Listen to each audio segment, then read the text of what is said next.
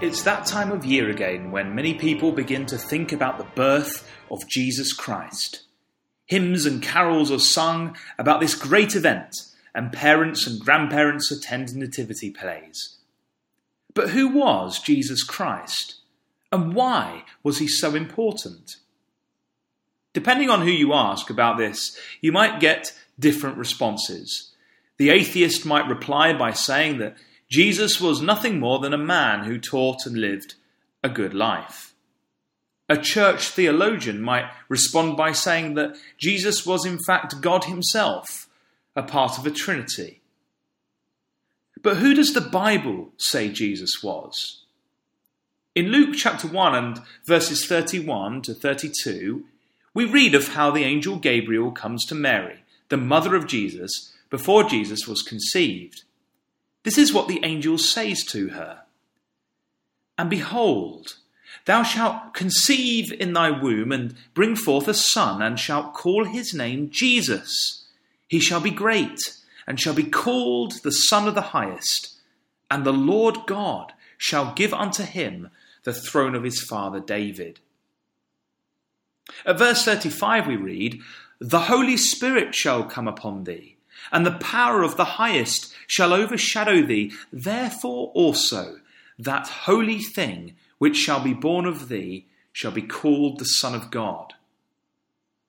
Now, this is in fact a fulfillment of an Old Testament prophecy in Isaiah chapter 7 and verse 14, which says, Behold, a virgin shall conceive and bear a son, and shall call his name Emmanuel.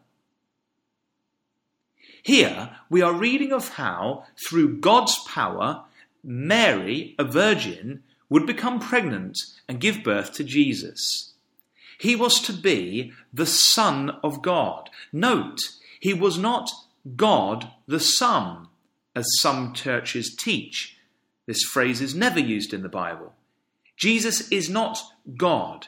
He was the Son of God, and as such was also to be born as a human being, inheriting human nature from his mother Mary.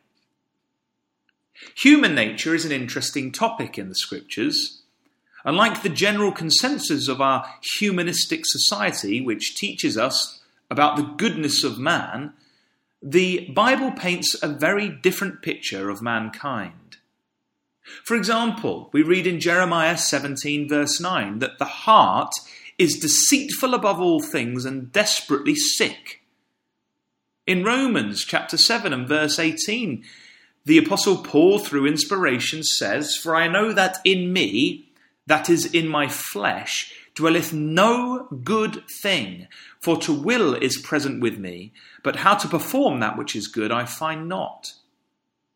And the Lord Jesus Christ teaches in Matthew 15, verses 19 to 20, that for out of the heart proceed evil thoughts, murders, adulteries, fornications, thefts, false witness, blasphemies. These are the things which defile a man.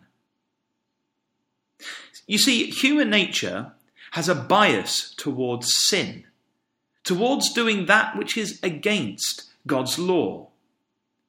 The process of sin is explained to us in James. James chapter 1, verses 14 to 15. But every man is tempted when he is drawn away of his own lust and enticed.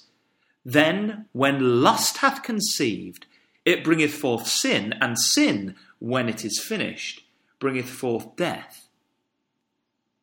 So man is drawn away from the things of God by his own lust that comes naturally to him.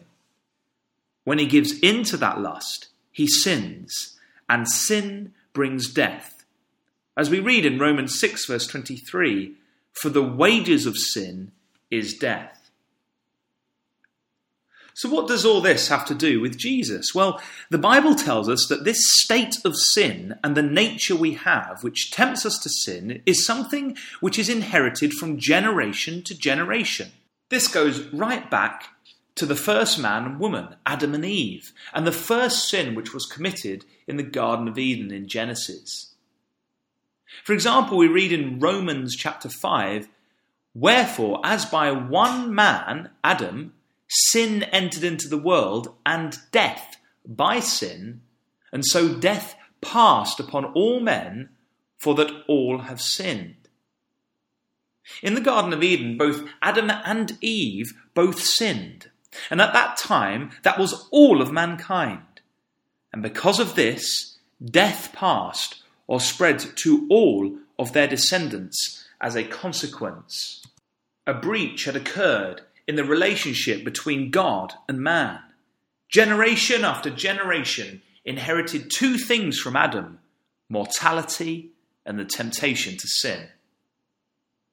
And Jesus Christ, because he was born of Mary as a human being, also inherited this state. We read in Hebrews chapter 2, verse 14 For as much then as the children, or, or us as humankind, are partakers of flesh and blood, he also himself likewise took part of the same, that through death he might destroy him that had the power of death, that is, the devil. Now, when we read here of the devil, it is not speaking of an immortal fallen angel monster. The word diabolos in the Greek simply means a false accuser or a liar. And here we are, have a literacy device called personification. The thing which has the power of death is human nature which leads men to sin. However, here it is given a personality, him that had the power of death. How did Jesus destroy this power? By overcoming, through God's Spirit power, the inclinations of his human nature. He was the only human being to live to not sin. As it says in Peter, Jesus did no sin neither was guile found in his mouth. We are told in Hebrews, though, that he was tempted to sin. Hebrews 4:15 For we have not an high priest which cannot be touched with the feeling of our infirmities but was in all points tempted like as we are yet without sin. In order to do no sin Jesus had to completely obey his Father and this meant following through with the most painful and excruciating death one could imagine that of crucifixion. The question to ask here is why would a loving God require his Son to die? The answer is in Romans 8, verse 3, which says that God, sending his own Son in the likeness of sinful flesh, and for sin, or as the margin indicates, for a sin offering, condemned sin in the flesh. You see, Jesus' death meant something. It had sacrificial principles. It, he was to condemn sin in his flesh. He was to overcome the temptations. This was God's way of opening up a way of salvation and reversing the effects of Adam's fall. Only one who possessed the inclination to sin and yet overcame its temptations completely could be a perfect sacrifice to take away sin. Because Jesus did not sin, we read in Acts 2, verse 22 to 24 Jesus of Nazareth, a man approved of God, whom God hath raised up, having loosed the pains of death, because it was not possible that he should be holden of it. God raised him from the dead and removed his mortal and sin prone human nature.